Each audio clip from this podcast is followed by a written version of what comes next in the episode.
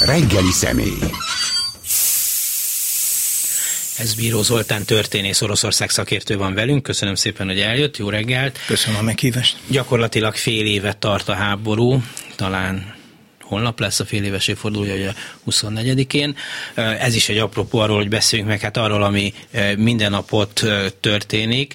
A CNN vezető híre ma az, hogy az ukrajnai iskolákhoz óvóhelyeket építenek a gyerekeknek, ami egyrészt mutatja ennek az egész helyzetnek a szörnyűségét és tragikumát, hogy ilyet kell csinálni.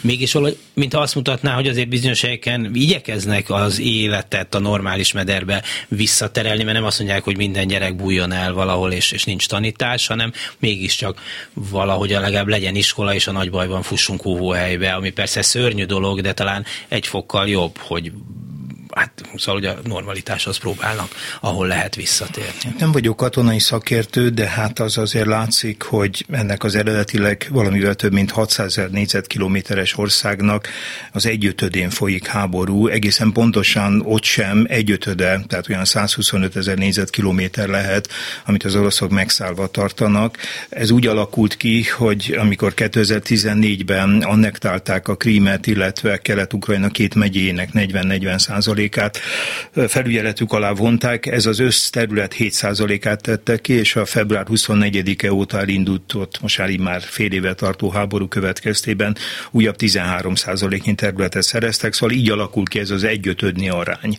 Ez nem kevés. Nem kevés, nagyobb, mint Magyarország, és hát nyilván az események a a frontvonalak közelében eh, hát eh, a legkockázatosabbak és a legtöbb veszélyt rejtőek, de hát láttunk példát, nem egyet, és ezt folyamatosan látjuk, amikor az oroszok belőnek a frontvonal mögé mélyen, hát tudunk arról, hogy egészen Nyugat-Ukrajnáig előnek, de ezek mondjuk ritkábbak. Meg nem tudom mondani, hogy mi lehet a célja annak, hogy polgári célpontokkal, polgári célpontokat rakétával vegyenek célba, Épp a napokban valamelyik vezető ukrán tisztségviselő nyilatkozta azt, hogy az orosz oldalon elindított rakétákból minden 20 volt az, amely katonai célpontra tartott, és 19 valamilyen polgári épületet, kórházat, óvodát, lakóépületet talált el. Nyilván ezt csak feltételezni tudom, az orosz vezetés abból indul ki, hogy meg kell félemlíteni az ott lévőket, és ez a megfélemlítés esetleg azt az érzelmi fordulatot idézi elő, hogy nyomás alá helyezik a kormányt, és mielőbb békét, vagy legalábbis fegyverszünetet köt. A jelekből ítélve úgy tűnik, hogy épp az ellenkezőjét érik el, de még egyszer mondom, alapvetően a frontvonal közelében durva a helyzet, de hát ez a frontvonal és a mögötte lévő orosz felügyelet alá von területek életét, hát azt hiszem senkinek nem kívánhatjuk. Zelenszky elnök is arra figyelmeztetett, és most látom, hogy az amerikai titkosszolgálatok nyilvánosságra hozott adatai is, hogy akár a következő napokban direkt megint komoly polgári célpontokat támadhatnának. Ugye hol, holnap lesz Ukrajna függetlenségének, tehát a Szovjetunió való leválásának a, a ünnepe, az évfordulója, ami nyilván gondolják sokan, hogy egy ilyen jelképes nap, amikor, amikor a, az orosz agresszorok megmutathatják, hogy na, akár egy jelképes akcióval is, hogy nem is tudom, mi a Josszuki az úraházban, persze ettől nem lesz az, de, de mégiscsak. Igen, napok óta Zelenszky és több vezető ukrán politikus erről nyilatkozik. 1991. augusztus 24-én volt egy akkori legfelsőbb tanácsi döntés, amivel kinyilvánították Ukrajna függetlenségét.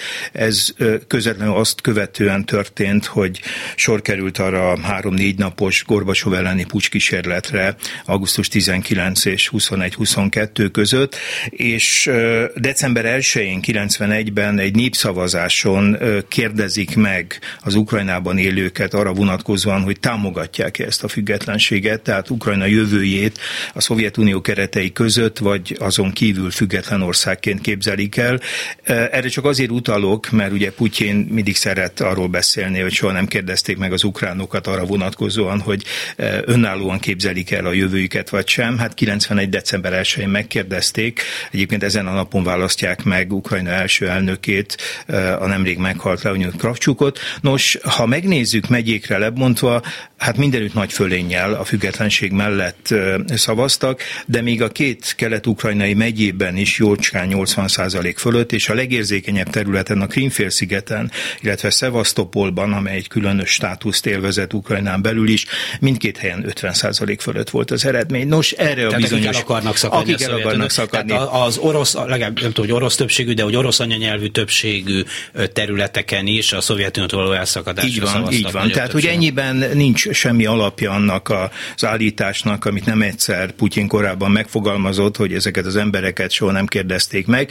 Megkérdezték. 91. december 1-én megkérdezték a népszavazás eredményei hozzáférhetők, megyékre bontva, és pontosan lehet látni, hogy a, a, az úgynevezett keleti térségben, ahol az orosz etnikumok aránya viszonylag magas, és a Krímben, ahol az ott élőknek a kétharmada orosz, ott is a megkérdezettek több mint 50%-a, ez Krímre vonatkozik, amott pedig 80% fölött amire célzott is az előbb, hogy ennek a háborúnak az eredményeként, következményeként látjuk azt, hogy egy olyan országban, ahol nagyon sokféle identitás él, vagy élt egymás mellett, most, most az ukrán identitás rettentően erős lett ebben a, ebben a tragikus háborúban.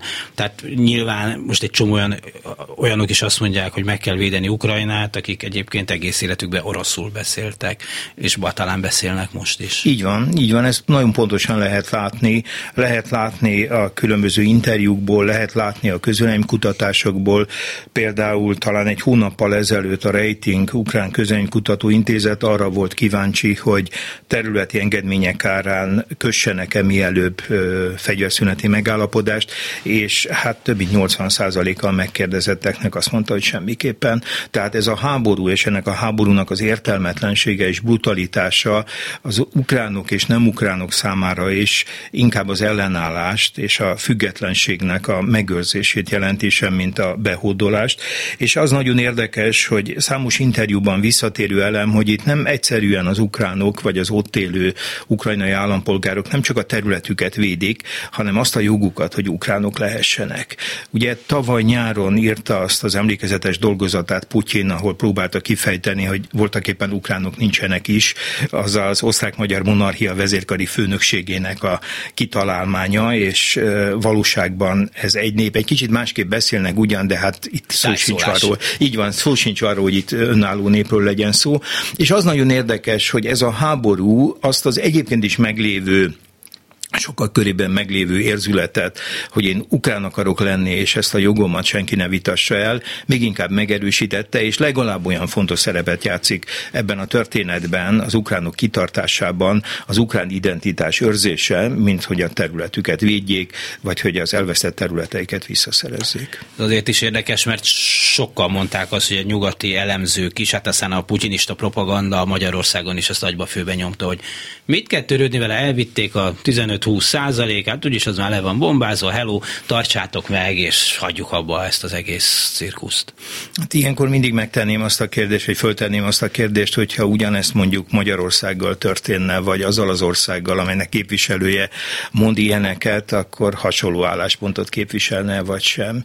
Szerintem addig, amíg nem erőszak hatására, nem kényszer hatására mutatkozik meg ez az egyértelmű kitartás és határozott kitartás az ukránoknak, addig nekünk innen innen a partvonalról bekiabálni és azt mondani, hogy adjátok meg magatokat, mert úgy jobb lesz mindenkinek, hát szerintem erkölcsileg teljesen elfogadhatatlan az ukránoknak az, vagy az ukránok többségének az az érzés, hogy ő ukrán akar lenni, és nem orosz, nem akar a mi ez a orosz, orosz világ, mit mondott ez igen. a Dugin? Ru, igen, igen, igen, világ, ruszki mir, orosz világ. Igen. Eh, tartozni, ebben nincs benne az is, hogy azt látják, hogy az orosz világban nem lehet nyugathoz csatlakozni. Egy önálló, független Ukrajna reményei szerint előbb-utóbb, hát nem tudom, hogy Európai Unióba bekerülni, de hogy, de hogy az tud közeledni nyugat felé, életszínvonalában, kultúrájában, a liberális demokráciájában. Így van, hát nem kétséges, hogy ennek a történetnek az egyik legfontosabb eleme, hogy Oroszország nem tudott felkínálni egy olyan modellt, ami az ukránok számára vonzó lenne.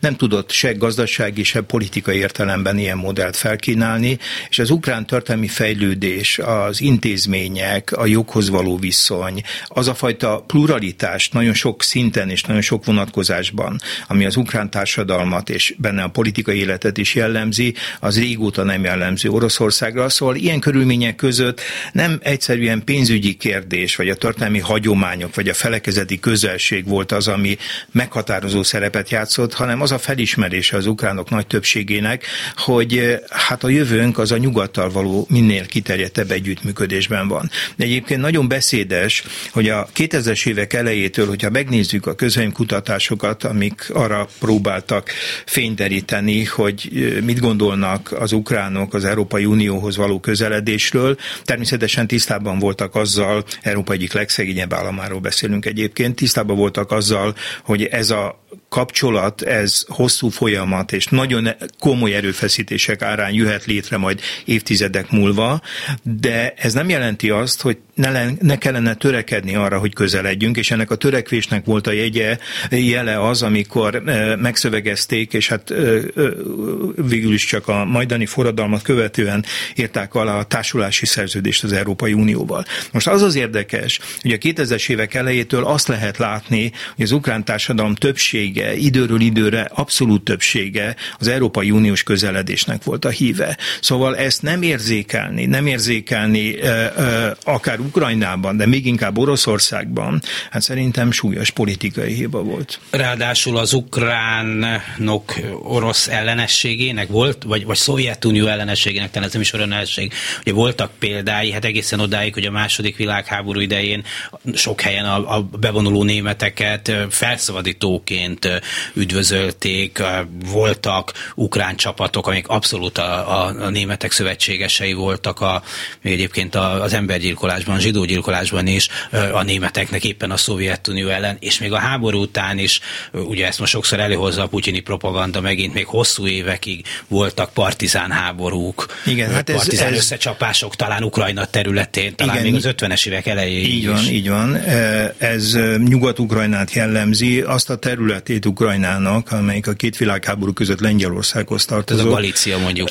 Így van, Galícia, Volhinia. Szóval ez az a terület, amelyik a két világháború között más politikai feltételekhez szokott, és talán érdemes leszögezni, hogy az az ukrán nacionalizmus, aminek aztán a radikális ága, a Bandera vezette ága kerül hát meghatározó szerepbe. Szóval ez a nacionalizmus a két világháború közti Lengyelország keleti részén születik meg és erősödik meg, és hát ezek a nacionalisták az én politikai ízlésemtől természetesen nagyon távol álló elképzelésekkel, de mégiscsak egy ukrán, egy független ukrán államot akarnak létrehozni, ami hát nem egyezett sem a hitleri Németország Oroszország, sem a sztálini Szovjetunió elképzeléseivel, és hát ha volt infernális része a második világháborúnak, nagyon sok hely volt ilyen, de az egyik leginkább kitüntetett hely az a mai Nyugat-Ukrajna, ahol borzalmas dolgok történtek, és kétségtelen, hogy nem tartom szerencsésnek, hogy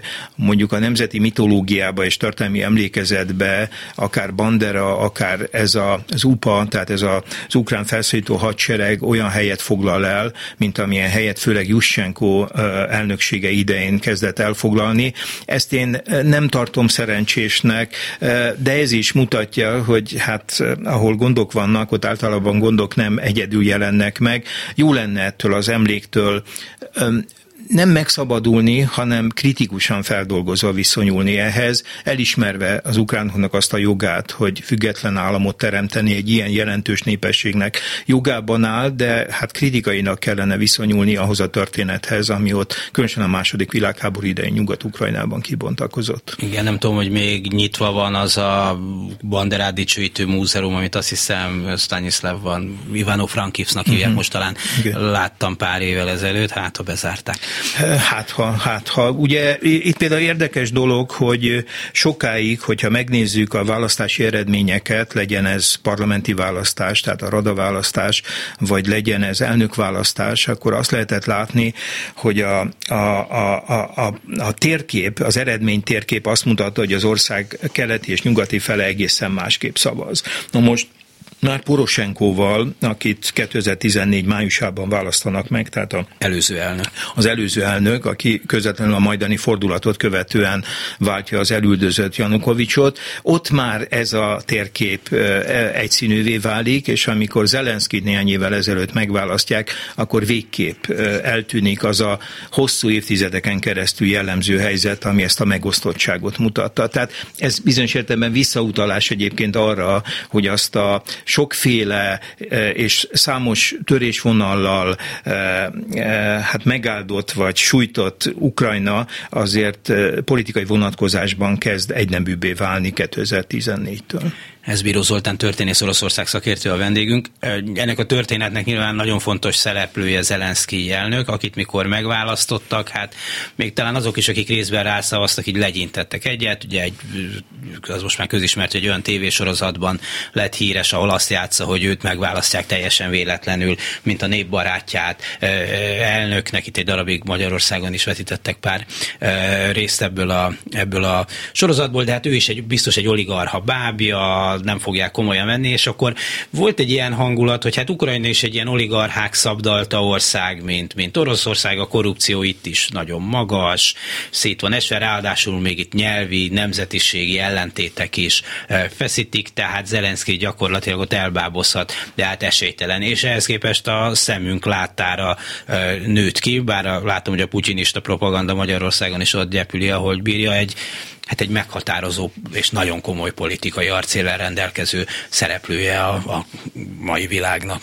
Így van, tehát a várakozásokat messze felülmúlta, nem abban a tekintetben, hogy az oligarchikus csoportokat sikerült, lett, sikerült volna neki megtörni, vagy nem abban a tekintetben, hogy hát jelentős változást tudott volna elindítani, vagy elérni a korrupció elleni küzdelemben, és talán nem is abban, hogy az állam és a kormányzat teljesítménye az a jó kormányzás irányába öles léptekkel haladna. Tehát számos problémát lehet Ukrajna kapcsán felhozni, de azért az is meglepő, hogy ahhoz képest, mint amit gondoltunk erről az ukrán államaparátusról, háborús viszonyok között elképesztő teljesítményt nyújt. És azt gondolom, hogy ha Ukrajna ezt a háborút győzelemmel zárja, és itt a győzelem definícióra szorul, a győzelem ebben az esetben, ahogy egyébként az ukránok is gondolják, azt jelenteni, hogy sikerülne visszaszerezni a február 24-e után elvesztett területeket, és esetleg még a Krímfélszigetet is. Még beszél. Szóval, hogyha győzelem győzelemmel sikerülne ezt a háborút befejezni, nem tudjuk, hogy mikor, és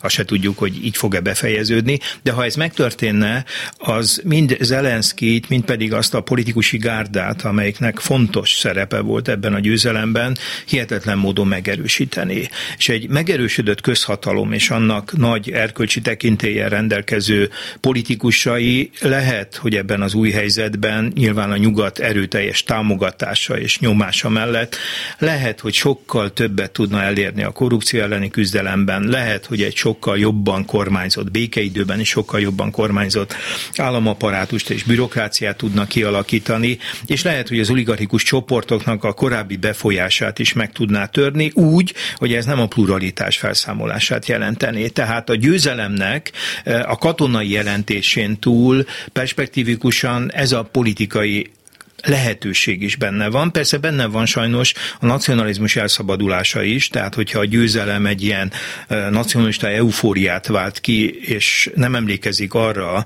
hogy itt, mint kiderült, az Ukrajnában élő oroszok jelentős része is lojális maradt Kiev, tehát a központi hatalom iránt, nem kellene megfeledkezni erről. És hát bízom benne, hogy nem is fognak megfeledkezni, és megfelelő politikát alakítanak ki ezekkel a kisebbségekkel, beértve az orosz kisebbséggel kapcsolatban is, és ha ez tört történik, akkor Ukrajna elindulhat azon a hosszú és sok kockázattal és nehézséggel járó úton, ami valóban és ténylegesen is elindíthatná nyugat felé Ukrajnát. De ettől még nagyon-nagyon messze vagyunk, és nagyon sok lépés választ még el attól, hogy erről az útról, vagy erre az útra lépésről beszélhessünk. Hát igen, leginkább a háború említette az előbb Krímet, hogy amikor Oroszország annak a, a Krímet, akkor a világ azt mondta, hogy ejnye bejnye, nana, júj, júj.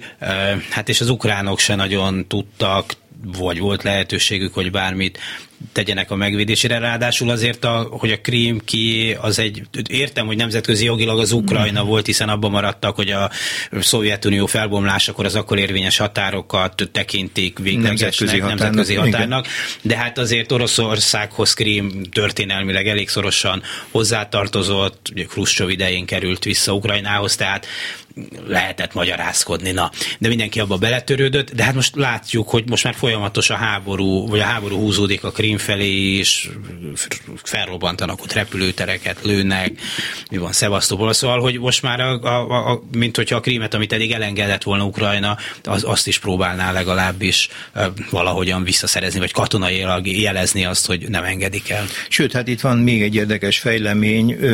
Hát nem volt ez kimondva, de azért lehetett sejteni, hogy főként az amerikaiak próbálják az ukránokat arra rábeszélni, hogy semmiképpen ne terjedjen ki a háború orosz területekre.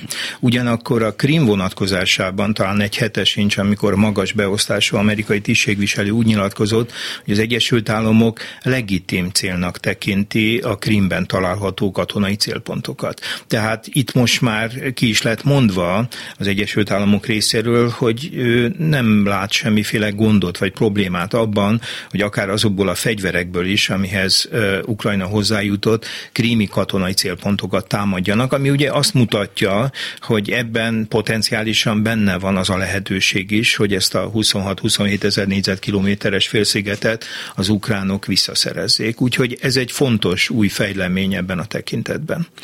Van egy olyan népszerű magyarázat is, megint a moszkovita honlapokban vagy médiumokban, hogy hát ez, ez, ez nem az ukránok és az oroszok háborúja, hanem ez az amerikaiak és az oroszok háborúja, csak persze a gonosz amerikaiak a szegény ukránokat küldik a csatába, de hát ez az ő érdekükben. Hát az a helyzet, hogy ez a magyarázat, ez akár még a nyugati baloldal egy részét is jellemzi, és mindig meglepődve olvasom, főleg nyugati baloldali szerzőktől ezt az álláspontot, mert kérdem én, hogy akkor az a 40-42 millió ember, aki eredetileg Ukrajna területén élt a háború megindítása előtt, azoknak a véleménye, akarata, elképzelése az nem számít semmit, tehát hogy a világ az leegyszerűsíthető egy geopolitikai küzdelemre, ráadásul ez a geopolitikai küzdelem, és általában geopolitika ilyen szempontból nagyon érdekes, hogy a jó és a rossz megkülönböztetése, mint hogyha eltűnne, tehát csak itt egy azonos jogállású és azonos értékű szereplői a geopolitikai küzdelemnek ugyanúgy ítélendő ők meg, miközben hát látjuk, hogy mit jelent az orosz rezsim, különösen mit jelent azok után, hogy elkezdték a háborút, tehát belpolitikailag milyen következményekkel járt. Az egyébként már azt megelőzően is represszív rezsim még hogyan válik még inkább represszívé. Szóval én azt gondolom, hogy ezeknek az ukránoknak, akik közül az ENSZ adatai szerint is már több mint 6 millióan hagyták el az országot az elmúlt fél évben, és valószínűleg a tényleges adatok még e fölött is lehetnek. Szóval ezeknek az ukránoknak is van politikai akarata ezek is akarhatnak valamit. Ezeknek is lehet elképzelése, és hogyha ezek az emberek, mint ahogy korábban mondtam, erőszak nélkül, tehát a, a, a közhatalom kényszere nélkül harcolni akarnak, meg akarják védeni az országukat, akkor ezeknek az embereknek ez a joga megvan, és kívülről szerintem ezt a jogot senki nem vitathatja el. Most azért már látjuk, hogy hónapok óta, hát majdnem álló háború, tehát, e, e, de hát gyakorlatilag egyik fél sem bír a másikkal, még úgy sem, hogy azért Ukrajna nagyon komoly fegyvereket kap nyugattól, meg az Egyesült Államoktól. Szóval, hogy ez így meddig, meddig, meddig, meddig maradhat így, vagy mi veszi rá mondjuk Oroszországot, hogy egyszer csak azt mondja, hogy na jó, ez nem jött be, és akkor biztos ki lehet találni valamit a politikába vagy diplomáciába, hogy a lehető legkisebb presztízsveszteséggel kivonuljanak belőle, de fölhagyják, vagy most megint egy orosz külügyminiszter helyettes Ryabkov, ha jól mondom a nevét, megint egy kis atomháborúval azért fenyegetőzött kis atomodacsapással. Igen, igen, itt Oroszország esetében valóban megint csak definícióra szorul az a kérdés, hogy mit jelent vereséget mérni Oroszországra, és mit jelent a vereség elismerése. Ugye a 20. század második feléből tudunk számos példát említeni arra, amikor nukleáris hatalom belátta, hogy felesleges a háború folytatása, és kijön abból a konfliktusból. 75-ben nem véletlenül írják alá Párizsban a vietnámi háborút lezáró békét, az amerikaiak kijönnek Indokinából. 89-ben hirtelen kijönnek a szovjetek Afganisztánból. 79. februárjában, amikor Kína megtámadja az akkor már egyesített Vietnámot, akkor egy hónapi harc után föladják, és rájönnek, hogy a vietnámi hadsereggel szemben nincs esélyük, és ezek mind-mind nukleáris hatalmak, hogy csak ezt a három példát említsem.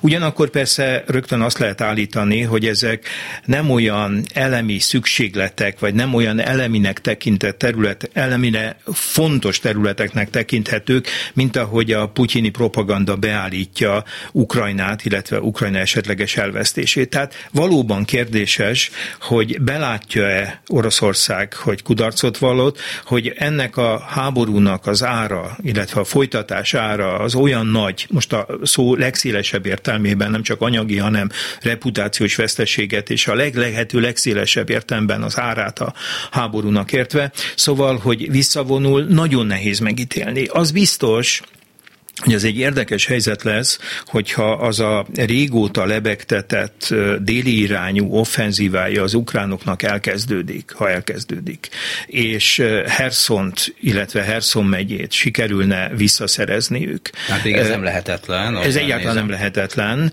Ennek nyilván sokféle feltétele van, nyilván olyan erőviszonyokat kell kialakítani, ami megfelelő fölényt biztosít az ukránok számára, nem csak létszámban, de megfelelő fegyverzetben is, és bár a nyárderekától komoly, viszonylag nagy hatótávolságú, precíziós nehéz fegyverek érkeztek, de hát itt nem az a kérdés önmagában, hogy ilyen fegyverek bejönnek, hanem hogy milyen mennyiségben, milyen számban jönnek be. Tehát ne 16 HIMARS legyen a, a, az ukrán hadseregben, hanem legyen 50-60, és hát folytatni lehetne a páncélosoktól, tehát a tankoktól kezdve számos olyan eszköz van, ahol még az ukránok messze nem rendelkeznek azzal az állományjal, ami ezt a stratégiai fordulatot ki tudná kényszeríteni, beleértve egyébként a légierőt is, eh, ahol ugye arra lehet számítani, mert hogy folyik, a BBC beszámolja szerint legalábbis már jó ideje folyik F-16-osokra, illetve F-15-ösökre a kiképzése ukrán pilótáknak,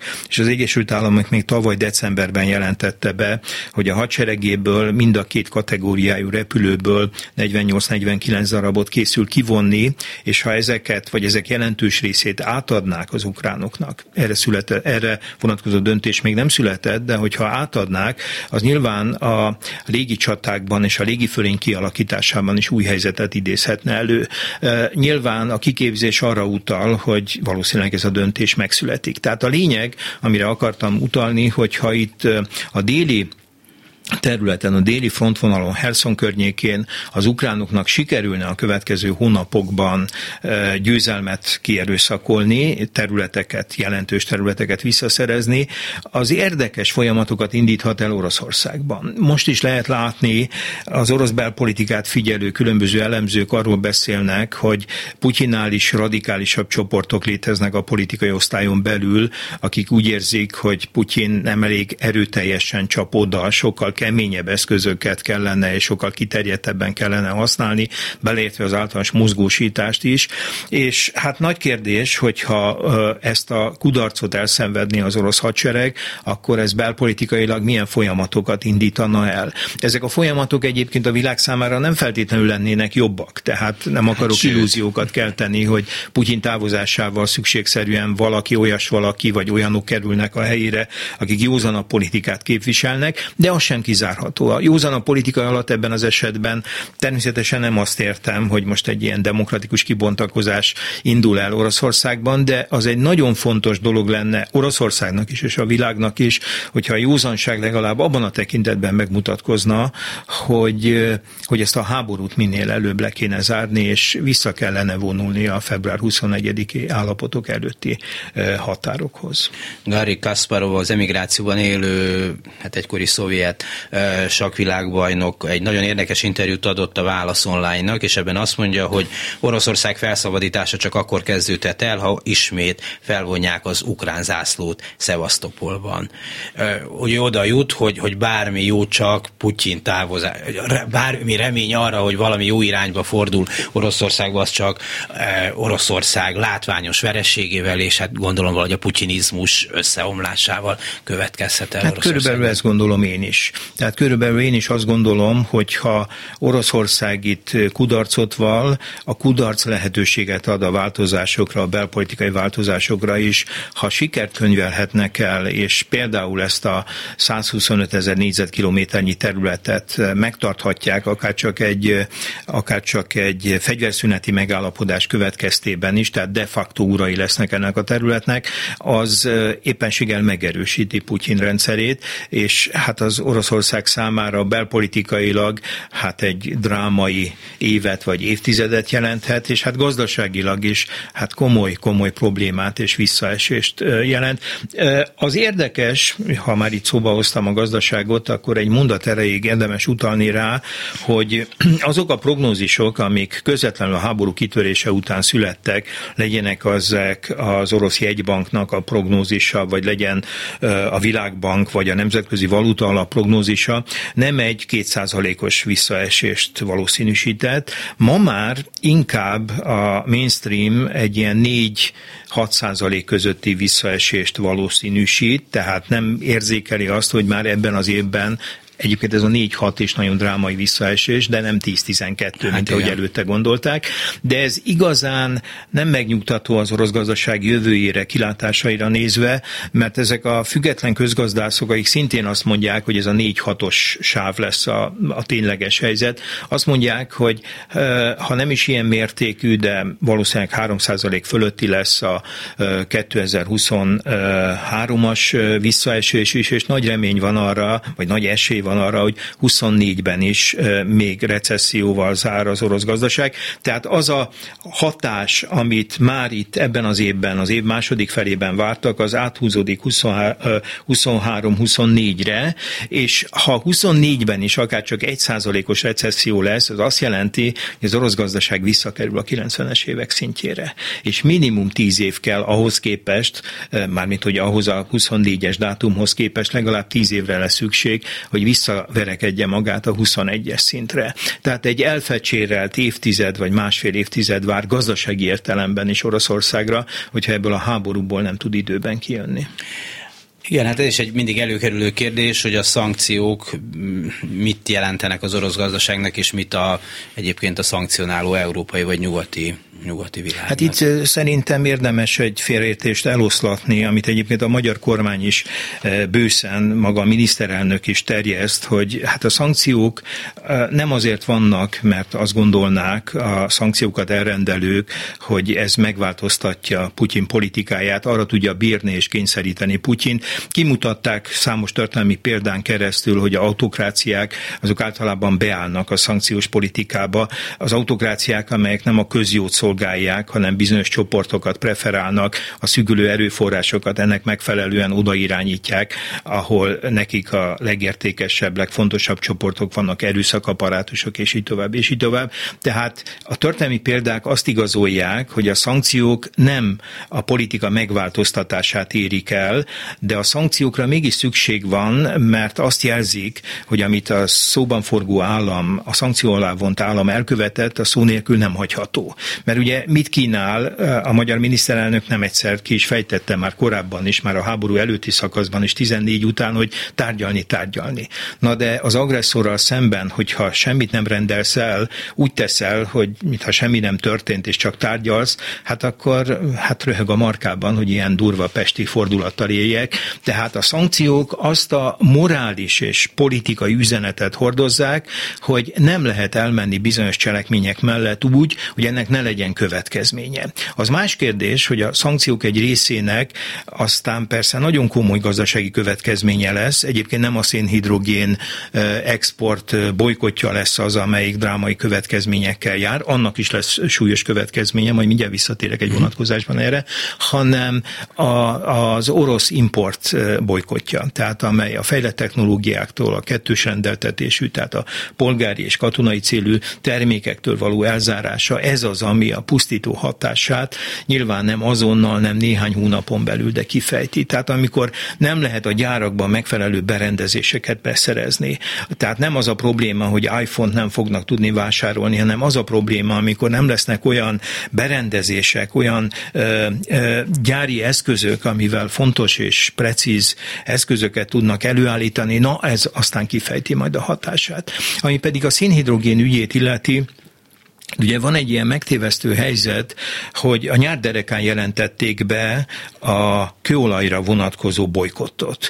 Ugye ez a bolykott azt fogja jelenteni, hogy január 1-ét követően az Európai Unió országai nyers kőolajat, kivéve Magyarországot, Szlovákiát, Csehországot, akik, amely országok a, a, a barátság kőolajvezeték déli ágán kapják a kőolajat, ők meg nem határozott ideig, de mentességet kapnak, illetve Bulgária kap 24 végéig mentességet, tengeren szerzi be, tehát tankereken keresztül az olaj, orosz kőolajat, ők 24 végéig. Ez egyébként az eddig az Európai Unió által vásárolt orosz kőolajnak összességében a 10%-át teszik ki. A bulgárok kettőt, mi hároman a déli ágon 8%-ot. Na most ez azt jelenti, hogy 90%-át mindannak, amit korábban az Európai Unióba értékesíteni tudott kőolajból Oroszország, azt elvesz elveszíti. Március 1-től a kőolaj származékokra vonatkozó bolykot is hatályba lép. Na most az a helyzet, hogy a bejelentés után, de már előtte is érzékelni lehetett, hogy itt a nyugat valamilyen formában az orosz szénhidrogén exportot bolykottálni fogja, és hát maga Oroszország is keresi azokat az új piacokat, ahol értékesíteni tudja azt az olajat, amit eddig Európában tudott. És hát ennek következménye, hogy hihetetlen mértékben felfutott az ázsiai piacon Kínában, Indiában, Indiában hat és félszeresére ment föl. Ez ugye azzal függ össze, hogy ki akarják használni azt az időt, ami decemberig tart, amikor még szankciók nélkül tudnak vásárolni. De január 1-től új helyzet van. A szankciós politika következtében az oroszoknak, vagy hogyha a vásárló szállít, akkor a vásárlóknak nagyon nehéz lesz olyan tankereket szerezni, amit, amit, ami hajlandók ja, hogy Indiába lesz. se fogják Így, elvinni. Hát nem tudják elvinni, mert nem lesznek olyan tankerek, amelyek és olyan szállítótársaságok, amelyek vállalják azt a kockázatot, hogy szankciók alá esnek, és nem lesznek biztosítótársaságok Igen. sem, amelyek biztosítják ezeket a tankereket, amik hát nem indulnak el, ilyen hisz hihetetlen kockázatot jelent egy-egy tanker baleset. Tehát a Igen. dolog ezt most a decemberig... Kalmáról ismerjük ezt a történetet, Igen. hogy a hajók elsüllyedésével vigyázni kell. Így van, így van. Tehát azt akarom csak mondani, hogy az félrevezető, hogy most hihetetlen hihetetlenül megnő a szénhidrogénből származó bevétele Oroszországnak, mert a világ mindegy beárazza azt az új helyzetet, ami január 1-től bekövetkezik, de január 1-től más helyzet lesz, és ebben a más helyzetben viszont a következmények is sokkal súlyosabban mutatkoznak meg Oroszországban. Amúgy napok óta esik az olajára, ami persze egyáltalán nem biztos, hogy tartós. Ha két-három ilyen nem stratégiai jelentőségű, de mostanában zajló dolgokkal kapcsolatos kérdés megenged, ugye az egyik ez az aporizsiai atomerőművel Igen. kapcsolatos dolog, ahol meg megint rémisztő hírek jönnek. Most nyilván érthető, hogy hát érthető, szóval mind a két fél a, szerint a másik a hibás, de hát tulajdonképpen mind a két álláspont, tehát az oroszból és az ukránból is elég rémisztő, vagy elég veszélyes kép legalábbis bontakozik ki arról, hogy ott, hogy ott mi várható. Most talán annyi előrelépés van, hogy most már abban, mint a megegyezés lenne, hogy egy nemzetközi ilyen atomenergiai vizsgálóbizottságot mintha odaengednének, ami azért egy fokkal jobb, mint ha nem engednék oda. Igen, hát sokáig ezt nem tudták megoldani a Nemzetközi Atomenergia Ügynökség, ami az NCGS alatt működik. Hát nem tudott szakértői csoportot küldeni. Most kiváltképp azt követően, hogy Macronnal néhány nappal ezelőtt beszélt, Putyin megígérte, hogy beengedik őket, sőt az oroszok abba is belementek, ami ukrán feltétel, hogy a delegáció ukrán területről, tehát a frontvonalon áthaladva jusson el az erőműben, ne pedig fontos? az. Hát azért fontos, mert ezzel a legitimitás hatását az oroszok jelenlétének nem fogadják el. Tehát ez egy fontos ukrán feltétel volt, hogy az ő területük felől közelítsék meg az atomerőművet, és ezt elfogadták végül is az oroszok, sokáig nem akarták. Itt ugye arra a kérdése, hogy hát ki mond igazat, hát nyilván nagyon nehéz innen Budapestről ezt megítélni. Én abból is boldog aki mond igazabbat, azt tudnám. De én azt hiszem, hogy azért ki lehet következtetni, hogy az ukrán fél biztos nem érdekelt abban, hogy ott probléma legyen. És ennek két komoly oka van. Az egyik, hogyha ott bármilyen nukleáris katasztrófa bekövetkezne, annak következményei döntően ukrán területek szenvednék el. Szóval nem tudom elképzelni azt az ukrán vezetést, amelyik ezt a kockátot megengedni magának, és arra biztatná, vagy arra utasítaná katonáit, hogy azért lőjetek időkét oda, nyug, teremtsetek nyugtalan hangulatot az ott lévő orosz erőkbe. A másik komoly ok, hogyha az ukránok miatt alakulnak ki ott nukleáris katasztrófa, az drámaian hát megbillenteni a bizalmat Ukrajna iránt, és a nyugatnak az a politika és kiterjedt gazdasági, haditechnikai támogatása, ami elemi érdeke Ukrajnának, hát jelentősen csökkenne, hova tovább, akár még meg is szűnne. Szóval egy olyan nukleáris katasztrófa Kelet-Európában, ami el tud jutni Közép-Európában, és az ukránok miatt következik be, annak politikailag a rezsimre nézve drámai következményei lennének. Úgyhogy a két körülmény miatt én azt gondolom, hogy az ukránoknak biztos nem érdeke, hogy ebből ebből a dologból bármilyen katasztrófa legyen. Azt is lehet egyébként látni, hogy az ukrán eh, villamosrendszerre három nagy feszültségű vezetéken keresztül van rákapcsolva ez az erőmű, és az oroszok legalábbis a BBC-nek nyilatkozó ukrán atomerőműben dolgozók nyilatkozataiból ezt lehet leszűrni.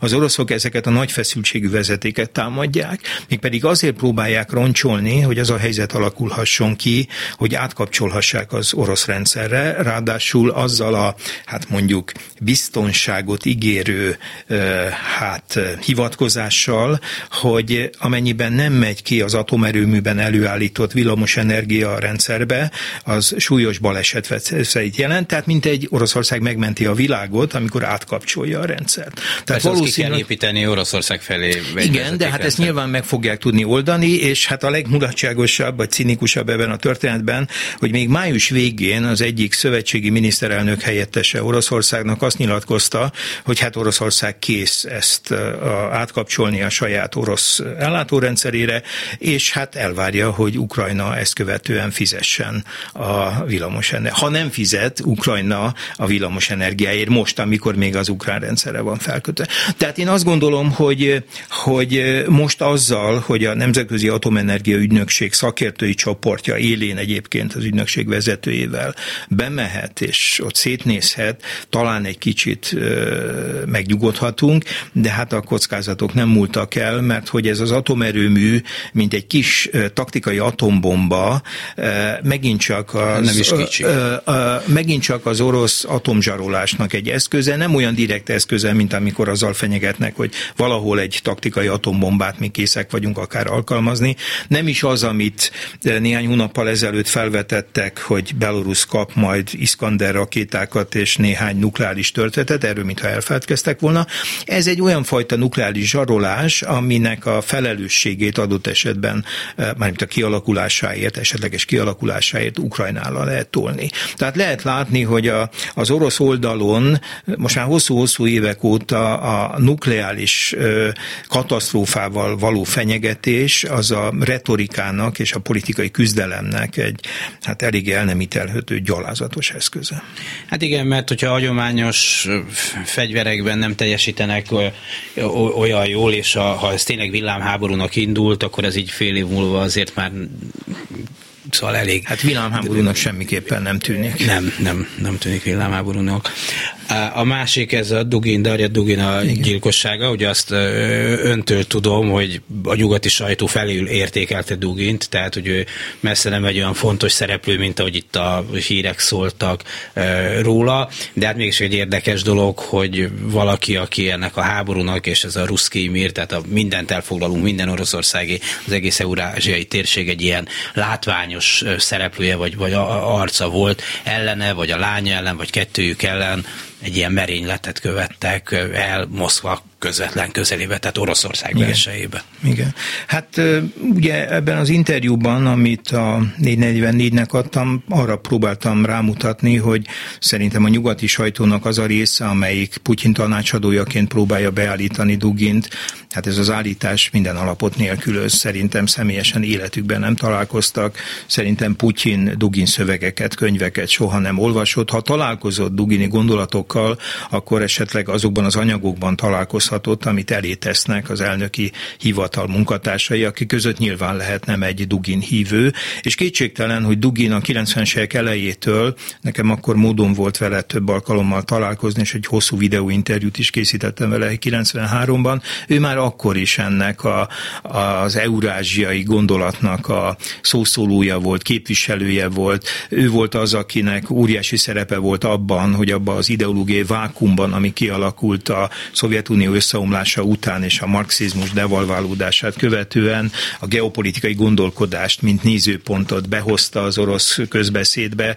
Tehát nagyon sok olyan e, nyugat-európai szellemi terméket és irányzatot ismertetett meg. Volt egy folyóirata egyébként a 90-es években Elemek címmel, amelyik hát nagyon-nagyon sok ismeretlen szereplőt hozott be az orosz hát közbeszédbe, de hát ez egy marginális közbeszéd. Tehát egy pillanatig ne gondoljunk úgy Duginra, mint aki, aki, aki centrális szerepet játszik, akár a közéletben, akár a politikában, akár a szellemi életben. Egy nagyon színes, tájékozott emberről van szó, akit amikor a hatalom jónak találja, akkor használ. Tehát teljesen fordított a viszony, mint ahogy a nyugati sajtó egy része próbálja beállítani. Ő nem tanácsadó, hanem a gondolatait és azt a szenvedélyes debattőri alkatát, amivel egyébként rendelkezik, az időről időre használja. Nagyon látványosan használták egyébként 2014 tavaszán és nyarán, amikor ez az orosz, mi, orosz világ koncepció már-már hivatalosnak tűnt, és a Kremben azt gondolták, hogy a krímet követni fogja ez a délkeleti sávja számos négy-öt megyei, megyéje Ukrajnának, és ugyanúgy Oroszországhoz akar csatlakozni. Dugin kirobbanthatatlan volt a központi orosz tévék esti politikai műsoraiból, de nem volt tanácsadó. Még egyszer mondom, ez a szerep erősen eltúlzott, és hát az, amit ugye tegnap tudtunk meg, hogy a Szövetségi Biztonsági Szolgálat már el, el is kapta, pontosabban megtalálta, bár elkapni nem tudta, mert hogy Észtországban van állítólag az állítólagos elkövetőt. Hát abban majdnem, hogy teljesen biztos voltam az első pillanattól kezdve, hogy hivatalosan az ukrán szállat fogják nyomni. Azt gondoltam, hogy azért egy-két hetet elbibelődnek ezzel a történettel, és nem kevesebb, mint két nap alatt találják meg. Ez ugye azért önleleplező, mert minden ilyen politikai gyilkosságnál, ahol a legtöbb esetben soha nem találják meg a tényleges elkövetőt, hónapokon keresztül folyik a nyomozás, mire aztán kitalálják, hogy kire mutassanak rá, hogy legyen az elkövető, és aztán a vádlottja annak az ügynek. Itt meg kevesebb, mint két nap alatt megtalálják. Úgyhogy nekem már az történet innentől kezdve nagyon gyanúsnak tűnik, és itt is két komoly okot tudok mondani arra, hogy hát miért tartom nagyon valószínűtlennek az ukrán szállat. Az egyik ilyen ok, hogy az ukránok hihetetlen erőfeszítést tesznek annak érdekében, hogy hogy az Egyesült Államokkal elismertessék, hogy Oroszország terrorizmus támogató ország.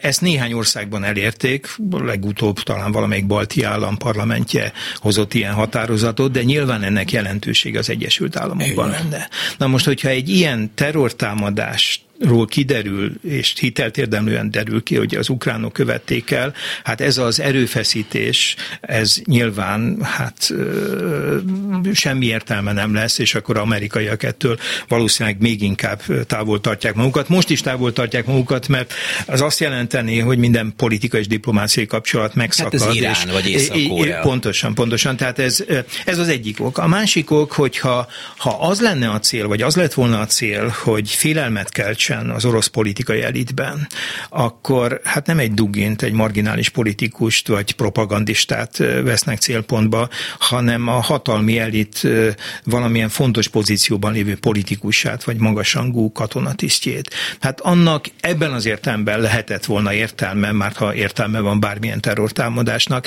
de egy ilyen marginális szereplő likvidálása, hát szerintem nem méri meg azokat a kockázatokat, aminek, ami ezzel, ennek előkészítésével, a lebukás veszélyével együtt járt. Tehát én az ukrán szállat, eh, én meg lennék lepve, hogyha hitelt érdemlően bármit is Oroszország ebben az ügyben tudna bizonyítani. Hát Oroszország, hogy mondjam, hitelt érdemlően bármit, ez, ez elég nehézkes. Most ugye rögtön, mikor bemutatták, hogy nem tudom, milyen igazolványa van, Igen. néztem tegnap, hogy már két perc alatt megmutatták, hogy ez egy nem túl bonyolult hamisítvány. Hát egyrészt, például. másrészt meg, hogyha robbantani készülök egy idegen országba, akkor ezt az igazolványt valóban nem viszem magammal. Kumbéla is bent felejtette a titkos kommunista ügynökök népsorát a taxiba, ha jól emlékszem, tehát hogy vannak ilyen Jó, de hát ezeket állítólag mégiscsak másra képezték ki. Ezek kapcsolatban egyébként az jut eszembe, hogy még a, az Irak elleni 2003 márciusában indított háború után nem sokkal, amikor még a G8-as csoportnak tagja volt Oroszország, és Putyin is részt vett a találkozón, akkor a fiatal Bush ott vezeklően kénytelen volt elismerni, hogy tévedtek, és azok az okok nem álltak fönn, ami miatt elkezdték ezt a háborút, nem találták meg a tömegpusztító fegyvereket, és utána emelkedett szóra Putyin, aki azt mondta, hogy ha mi mentünk volna be, mi biztos megtaláljuk. Hát igen, igen. Van valami tipja arról, hogy mikor lehet a világ túl ezen az egész rémségem? Sajnos nincs, örülnék, hogyha lenne, és különösen örülnék annak, hogyha azt mondhatnám, hogy ez néhány hónapon belül befejeződik. Én erre egyelőre nem látok esélyt, ugye se egyik, sem másik oldalon nem látok olyan erőfölényt, ami e, egy ilyen radikális és jelentős változást tudna a következő hónapokban előidézni. E, egyelőre az ukránok oldalán sem látom azt a fajta megrendülést, eh, az ellenállás feladásának, a defetizmusnak a felerősödését, ami mondjuk segíthetné az oroszokat céljaik elérésében, és hát azt sem látom, hogy Oroszország rendelkezne olyan eszközökkel, és nagyon beszédes, hogy Putyin egyelőre nem akar általános mozgósítást elrendelni, mert az részben a kudarc beismerése lenne, részben láthatóan fél attól, hogy férfiak tízezreit vonja ki a civil életből, és eh, teremtsen egzisztenciálisan drámai helyzetet ezeknek a családoknak. Tehát egyelőre egy hosszan elhúzódó háborúra tudok csak gondolni. Mm, semmi jóval nem tudom sem magamat, sem a hallgatókat biztatni ebben a tekintetben. Ez Bíró Zoltán történész Oroszország szakértő. Köszönöm szépen. Nagyon szívesen. Önöknek pedig köszönöm szépen az egész reggeli figyelmet. A mai műsor elkészítésében munkatársaim voltak Král Levin, Lantai Miklós, Túri Lajos, Balok Kármen és a szerkesztő, akivel ma itt beszélgettem a stúdióban, Bencsik Gyula. Dési János vagyok. A viszontlátásra.